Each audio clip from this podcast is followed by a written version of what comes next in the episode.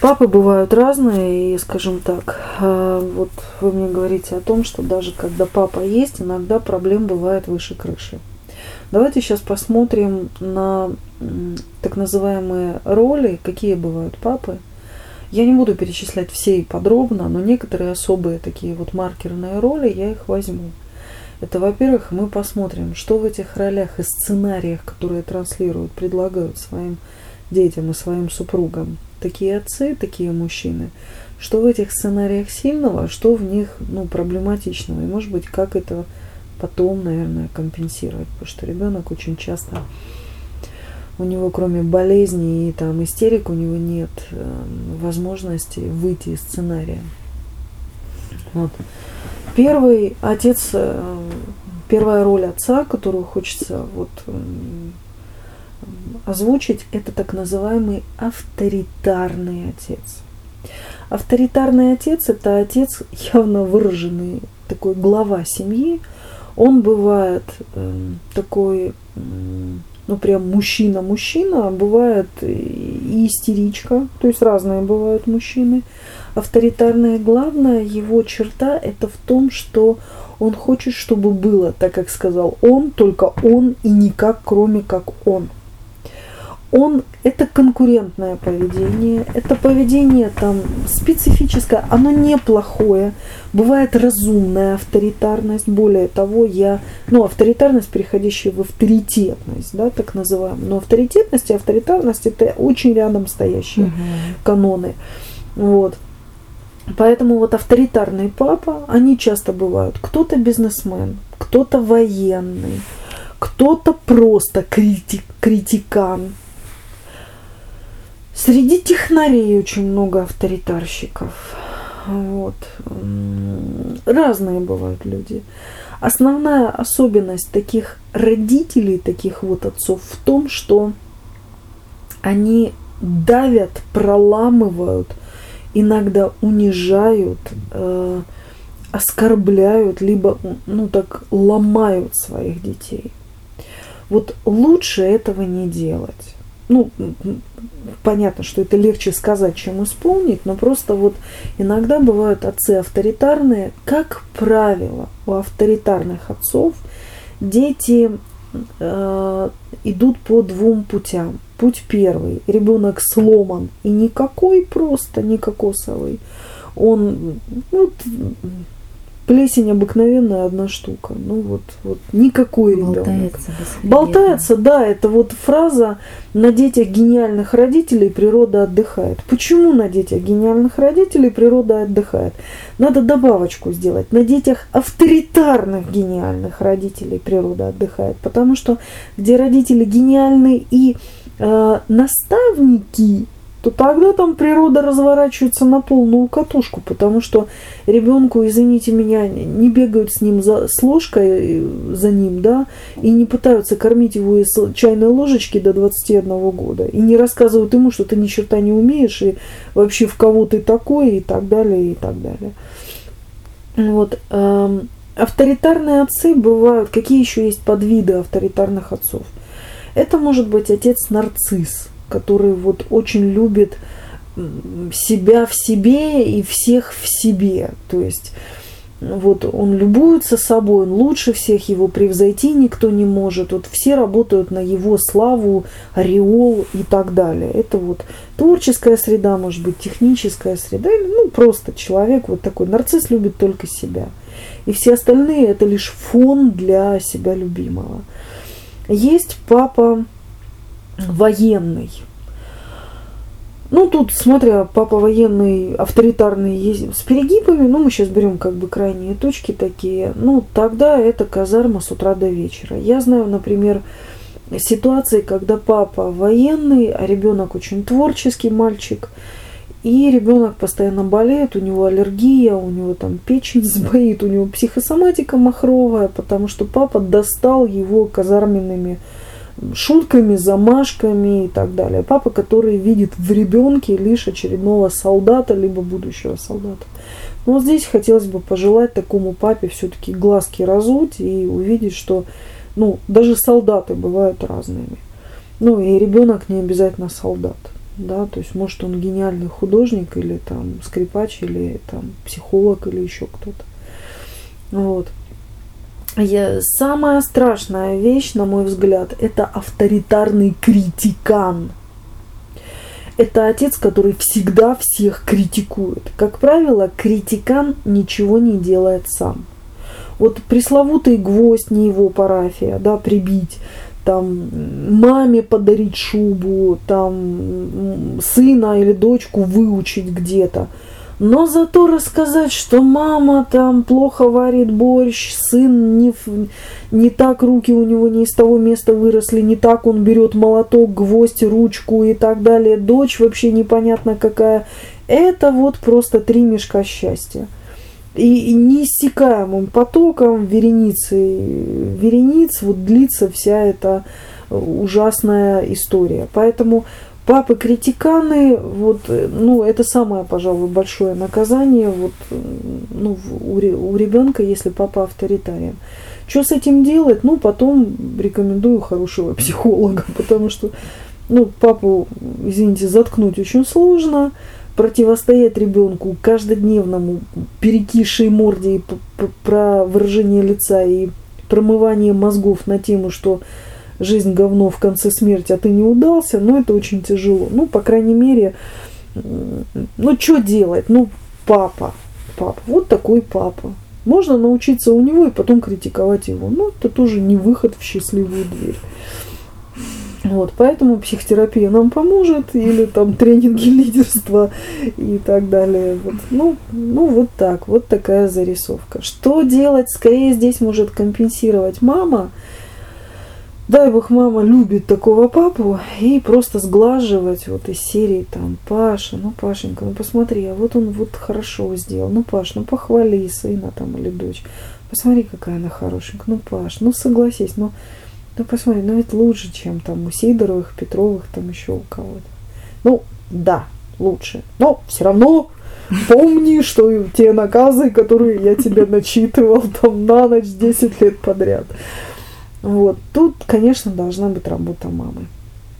А, следующий тип отца тоже стихийное бедствие. Я его ласково, ласково назвала отец-подкаблучник. Сюда входят такие подкатегории, как тихоня, неудачник, маминкин сынок. Там, ну, можно там, герой-любовник сюда же, папы ходаки сюда же идут. Вот, и мамы страдалицы это тоже сюда же. А, папа Подкаблучник – это папа, который играет в семье невзрачную, подчиненную вторичную роль. Опять-таки, здесь важно понимать, ну, ребенку в три года это и не объяснишь, скорее это можно объяснить ребенку там лет уже начиная с 12, что папе так нравится, папе так удобно, он не будет бить маму, он не будет воевать с мамой, чтобы мама отдала ему власть и трон. Маме же тоже трон нужен. У папы трон в жизни, а может и не в жизни. Ну, он счастлив, когда мама на троне. Самое интересное, я знаю реально счастлив, вот реально, реально, реально счастлив. И ты знаешь такие семьи, которые вот э, мама все, а папа вокруг нее. Ты моя, ты моя кохана, ты моя любимая, ты моя хорошая и так далее, и так далее, и так далее, и так далее, и так далее, да. Вот. А, и всем все хорошо. И любовь, и счастье, и всех все устраивает. Есть мужчины, которые ненавидят, они руководят на работе, в бизнесе, в отделе, там еще где-то на заводе, понимаешь, там автомобилем рулят и так далее. Еще и дома надо рулить. Он говорит, я не хочу, не хочу. Я диванная принадлежность, а ты, моя дорогая, генералиссимус. Возьми половник, одень корону на бекрень, правь. Поэтому в принципе, такой папа не такой уж, это не такое стихийное бедствие, если он не маменькин сынок. Вот если папа тихоня, если папа там неудачник или гениальный какой-то профессор, которого там или изобретатель, который не признанный всеми людьми, то есть это еще полбеды. Вот когда папа маменькин сынок, вот здесь сложнее. Почему? Потому что папа пытается играть роль ребенка. И тогда стоит вопрос, кто будет папой в семье. Мама – ребенок или все-таки папа. Но папа, если он маменькин сынок и подкаблучник, он, как правило, играет роль самого младшего в системе. Ой, не получилось, ой, там мне не дали, ой, ну я не виноват – и тогда вот между мамой и детьми стоит выбор, кто будет папой в семье. И вот это для ребенка уже стихийное бедствие. Потому что очень часто я знаю, или единственный ребенок, или самый младший ребенок, там второй, третий, четвертый, он по мере взросления видит вот этот перекос и пытается его собой скомпенсировать. Как правило, в таких семьях дети рано взрослеют, рано становятся ответственные, ими так все умиляются. Он не по годам такой умный, такой интеллектуальный, такой рассудительный, ответственный и так далее. Чего же он такой взрослый-то не по годам? А чью это роль он на себя, этот ребеночек-то напялил, а? А может папочка у нас ходит, извините меня, в памперсах до сих пор? И до сих пор вздрагивает, когда ему его мамочка звонит по телефону, а папочке уже 40 лет, там или 30 лет. И мамочка, я знаю семью, в которой сын 20 лет подряд с работы у сына э, такая милицейская должность, должность, то есть не ППСник, он такая вот в кабинетная должность, начальник там какого-то отдела милицейского. И он 20 лет подряд должен к маме, должен заехать домой после работы, посидеть у нее, попить чай, рассказать, как прошел день, а потом он только едет домой. Это реальная семья, это реальные люди.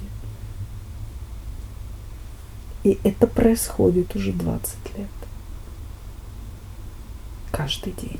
Ну, кроме там субботы воскресенья. Ну, суббота воскресенье он везет маму на дачу, потом еще. Мама затейница, она найдет, как его применить. При этом маму, у мамы папы нет. Папа плохой. Зачем ей уживаться с хорошим мужчиной, с нормальным обычным взрослым мужчиной, если можно из этого суслика сделать мужа себе, мужа себе псевдомужа, который по любому свистку прибежит, как тушканчик. Поэтому здесь очень много вариантов, вот когда папа, скажем так, подкаблучник, бывает, я же говорю, я это называю стихийное бедствие. Есть еще одна категория, называется занятой бизнесмен, успех и деньги. Ну вот я так их назвала. Это люди, которые заняты либо карьерой, либо работой, и для него успех и деньги, деньги, именно деньги, а, подмена всего остального – вот заигрываются дядьки, заигрываются папки, и ребенок хочет с ним побыть, а он ему что-то вместо этого покупает или денег дает. Вот это тоже беда бедовая, потому что ребенок такой, как правило, ну эти детки неблагополучные. И я хочу сказать, что помимо того, что мама не заменит ребенку, ни мальчику, ни девочке отца, деньги вообще не заменят никого, ни отца, ни мать. Поэтому ребенок, которому дают только деньги вместо себя, это социальный сирота. Там надо понимать, в силу каких причин там нет контакта, еще там. Это долгая история, но я просто сейчас рассказываю схемы, которые э, позволят быть пищей для ума, чтобы люди задумались. Это схемы. Если ты вместо себя отправляешь деньги, лучше найми тренера по, я не знаю, самбо или еще чего-то, по конному спорту мужика вместо себя. Или мужика с лопатой, который научит копать, сажать деревья, там, строить, там. Но не деньги. Потому что деньги развращают, они бездушные. Они бездушные. Более того, ребенок, который получает вместо родителя деньги, он понимает, что от него откупаются, и он ничего не стоит, он дешевка он не ровня, он, ну даже не просто не ровня, он не человек.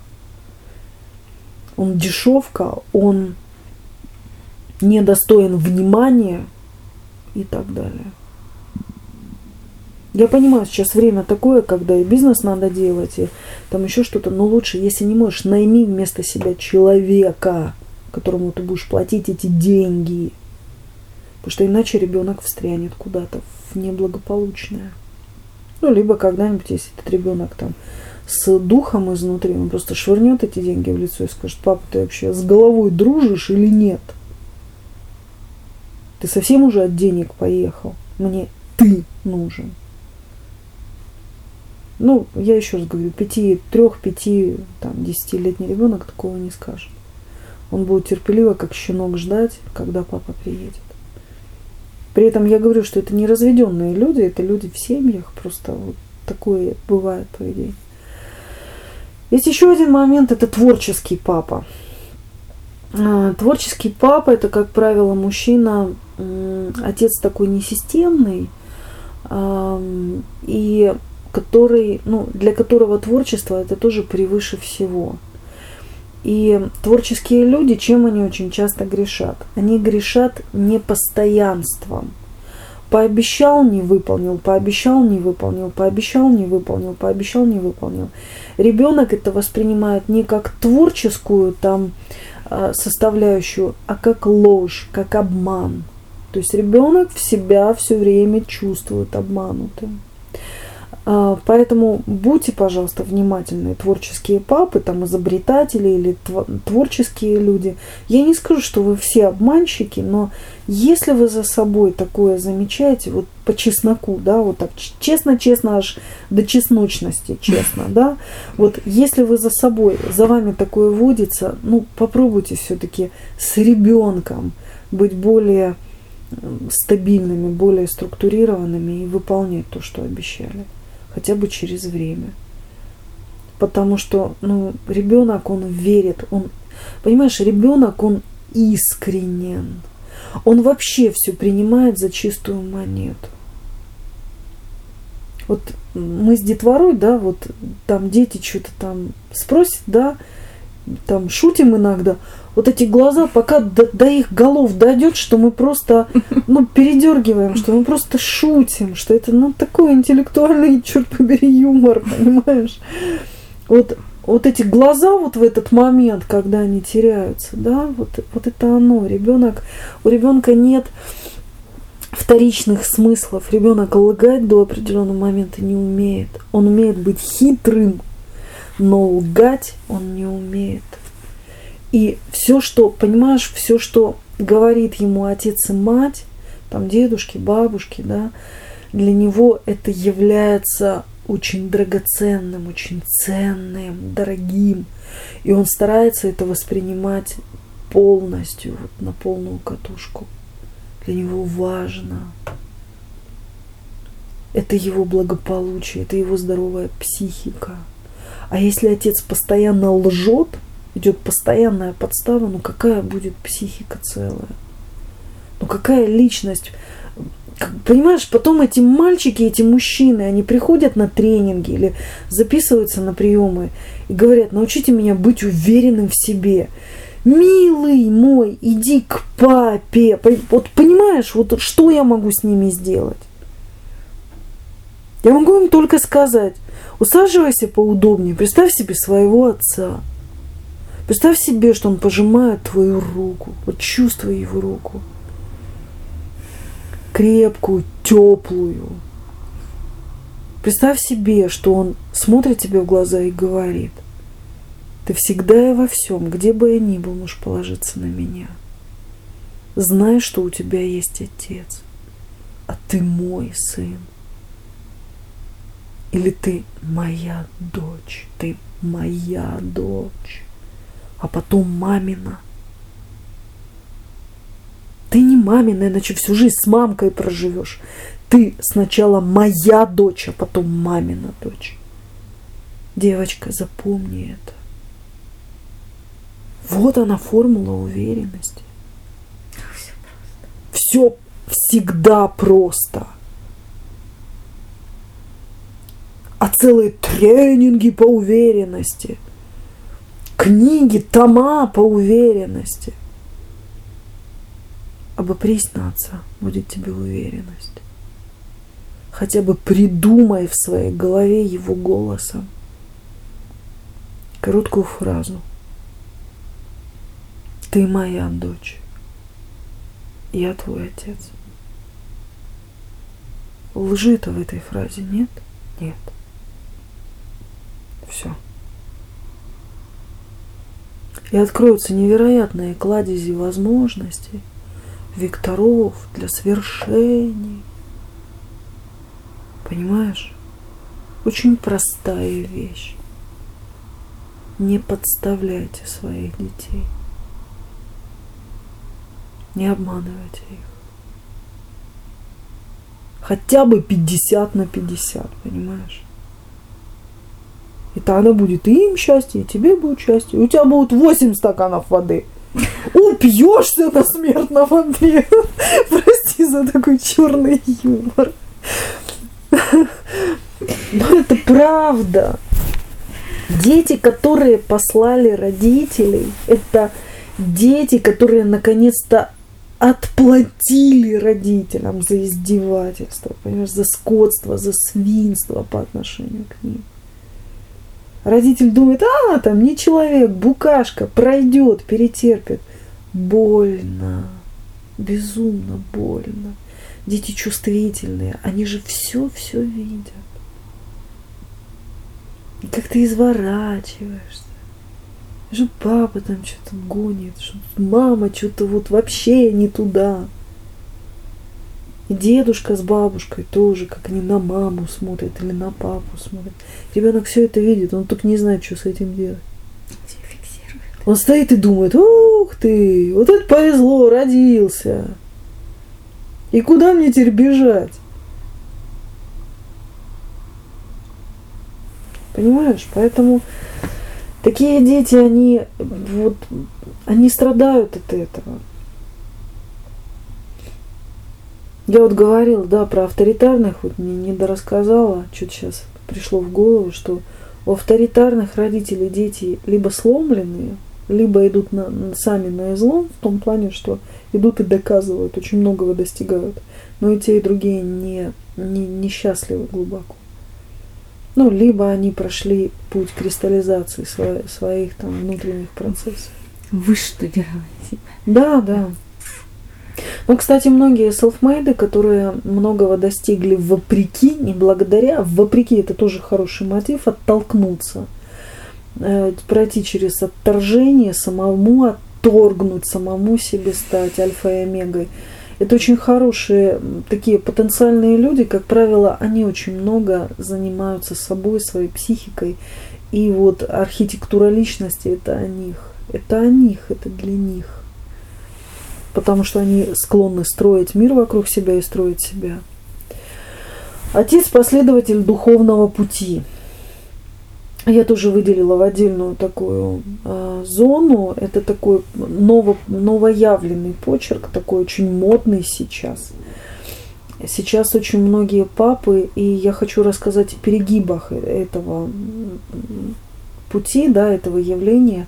Во-первых, сейчас на территорию бывшего Советского Союза, но в частности России и Украины, Беларусь как-то еще держится, вот зашло очень много технологий буддийских, а, кришнаитских, ведических, йоговских, тантрических, маговских, разных там веганы, вегетарианцы, сыроеды, праноеды.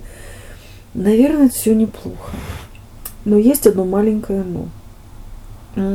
Я думаю, что я тоже имею право. Я, я знаю, что это людям не понравится, но, ребят, я, я с этим справлюсь. Я с этим уже справляюсь много лет, и я с этим справлюсь. Я знаю эту аудиторию изнутри. Опять-таки, я не говорю, что все сто процентов людей в этом соответствуют тому описанию, которое я сейчас знам. То есть есть здравые исключения, но они именно здравые, именно исключения. Вот. А остальная же когорта ребят, которые идут по пути стяжания духа, они, как правило, а, компенсируют недостатки семейной системы. Они в духовных учителях и традициях ищут тех же пап, которых не доставало. А, как правило, это люди, которые там мужчины, женщины уходят в духовность и впадают, э, ну я это называю социальная импотенция или малохольность. Э, они перепутали. Путь духа – это путь силы, а не инфантильности. Я вот сейчас говорю о тех людях, которые стали на путь инфантильности и называют это духовностью. Как это отражается на детях? А, когда Во-первых, когда ребенок растет эм, в среде, пропитанной чужеродными традициями, и при этом даже не знаем, кто папа, мама, бабушки, дедушки, прабабушки, прадедушки, но я люблю задавать очень каверзный вопрос. Скажи мне, пожалуйста, какой национальности твои дедушки, бабушки и прадедушки, прабабушки? Они имен-то не знают, не то что национальностей. А я могу сказать, что сейчас очень многие люди, которые называют себя русскими и украинцами, ну, в частности, да, вот, это люди, у которых букет национальный, внутри, внутриличностный, психологический, энергетический, э, на генном уровне это букет из минимум трех национальностей или э, поднациональностей. Минимум из трех. Я делаю на этом акцент. Минимум. И этого не знают. Не знают ни э, там русскую, украинскую, белорусскую культуру, э, кавказскую, очень же много смешанных браков. Э, там кавказскую культуру там, или культуру там Средней Азии откуда корни. Очень много же людей там, там в Украине из Казахстана да, то есть корни из Казахстана. Или наоборот, как украинцев загнали в Казахстан или сами уехали, и там э, вышли замуж, там или женились, а у него или у нее там мама наполовину, там, например, казашка, папа там славянская, да, в чистом виде внешности. И уже идет смешение крови, уже идет смешение культур. И это бы изучать для того, чтобы вообще себя понять. А тут мы во все горло мы э, говорим там на тибетском языке, либо на там санскрите в лучшем случае. Угу. Понимаешь? Либо заклинание на непонятном языке там каком-то делаем. Ребят, это все неплохо, только это прилепить не к чему. Базы нет. Базы нет, это не резонирует вообще. Это внешне приляпанное знание. Оно неплохое. Я сейчас совершенно не хочу там оскорблять людей, там, которые посвящены и так далее. Я, я в этом действительно понимаю, но я хочу высказать свое мнение, что э, санскрит это хорошо, тибетские мантры это замечательно, посвящение это хорошо после того, как ты пошел и поклонился отцу и матери. Потому что я видела многих людей, которые кланяются учителям, которые прикасаются лбами к их ногам. Это очень высокий, делают пранам перед учителями. Это такой поклон, когда ты растягиваешься, ложишься перед учителем и вытягиваешь руки, ну, вот такой, как лодочка. Руки вытягиваешь вперед, ты пальцами рук, ты касаешься ног учителя, и вот ты лежишь лицом вниз на полу. Да, это особый знак почтения, смирения и так далее. У меня просьба, сделай такой пранам перед отцом. Сделай такой пранам перед матерью. Потому что они дали тебе жизнь, они тебя взрастили, да, как умели. Для того, чтобы ты потом мог пойти и учить чужеродные слова на непонятном языке, которые ну, дай Бог для тебя что-то означает. Я понимаю, что мантры чистят энер- энергетику, я это знаю. Но я также могу сказать, что фраза «Папа, спасибо за жизнь» и поклон в пояс до земли чистит еще лучше. Вот 108 раз, как 108 мантр. Скажи это. Говори это месяц подряд, годы подряд. И ты достигнешь просветления.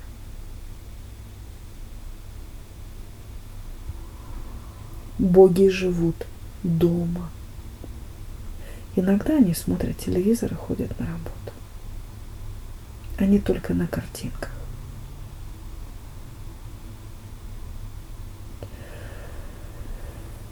Поэтому я еще раз говорю, я высказываю свое мнение. Для меня путь духа – это путь знания, осознания, честности, исследования как корням, так и мудрости вокруг. Я уважаю учителей, но в первую очередь я уважаю родителей и свои корни, и свой род. В моей жизни есть место и родителям, и роду, и учителям. И я считаю вот это путем духа,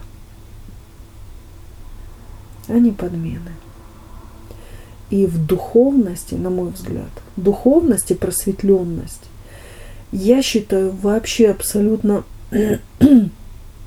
такими прагматичными вещами. Потому что просветленный человек – это не человек с такой странной блуждающей улыбкой, знаешь, такой тихий городской сумасшедший. А просветленный человек, на мой взгляд, на мой взгляд, это человек, у который мыслями светил, который думает стратегически, который, знаешь, за себя и за того парня думает. То есть который смотрит совершенно с другой, не с точки функции, а с точки вот именно духа, который знает, что я есть, я родился сюда, я отец этих детей или я мать этих детей. И у меня есть вот такие функции по отношению к себе, вот такие задачи по отношению к миру, вот такие задачи по отношению к детям, вот такие задачи по отношению к супругу или супруге. И я счастлив это выполнять, в этом быть. Вот это и есть жизнь, вот это и есть просветление. А когда идет подмена, вот это уже вот другими технологиями-то пахнет. Этот мир и так полон невежества. А я не вижу э, ведания у, мно, у многих кто говорит на непонятных языках непонятные вещи. И я знаю, что многие учителя, ну такие, если они настоящие учителя, они когда видят у людей конфликты внутренние, да, и агрессию повышенную, он говорит, ты не мне иди кланяйся, ты родителям пойди поклоняйся. Потому что в этом правда жизни. В этом правда жизнь. А иначе, если ты не можешь поклониться родителям, а потом только прийти к учителю, ты на учителя будешь делать переносы. Учитель тебе будет должен то, что не додала мать, то, что не додал отец. А при чем здесь учитель? Это другая история. Никакая мантра не избавит тебя от твоей черной, невежественной неблагодарности и претенциозности по отношению к родителям никакая мантра, даже гуру мантра. Я это знаю, я это видела. И никакая Индия тебя не спасет. И вокруг Кайласа ты можешь бегать до упаду сил. Хоть в счастливые дни, хоть в несчастливые дни. Понимаешь? И если начинать с какого-то греха, то первый, самый основной грех человека – это неблагодарность.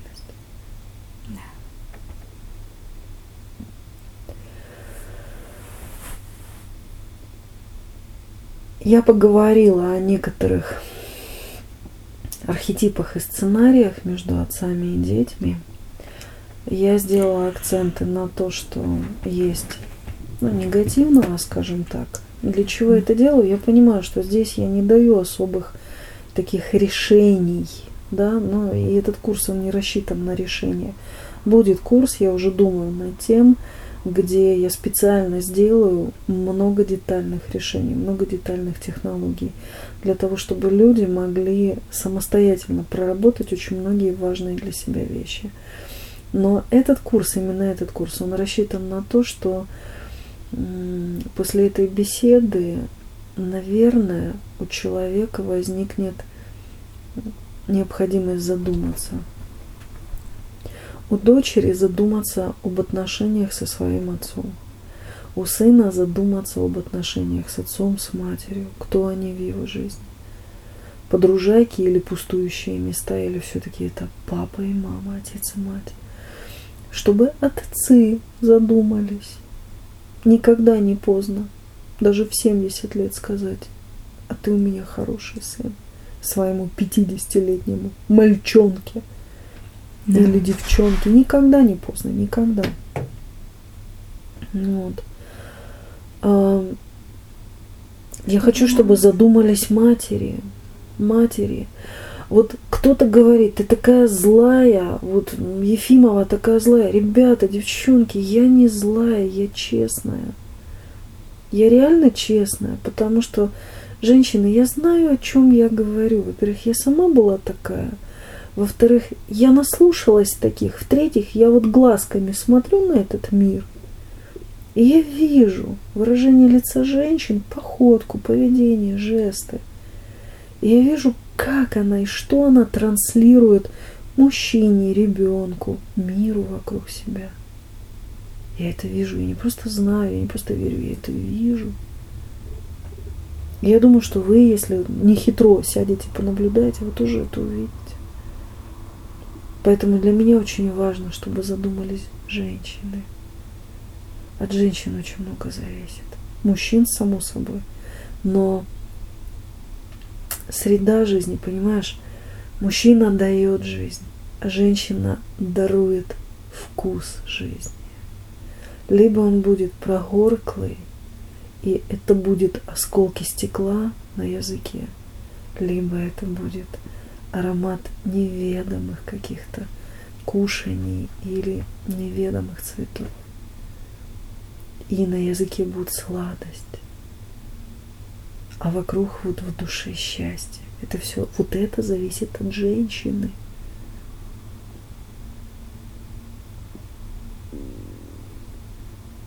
Мужчина говорит женщине, я пришел. А она ему говорит либо, ну иди жрать, либо, здравствуй, любимый. Я тебя ждала. Мой руки, иди кушать.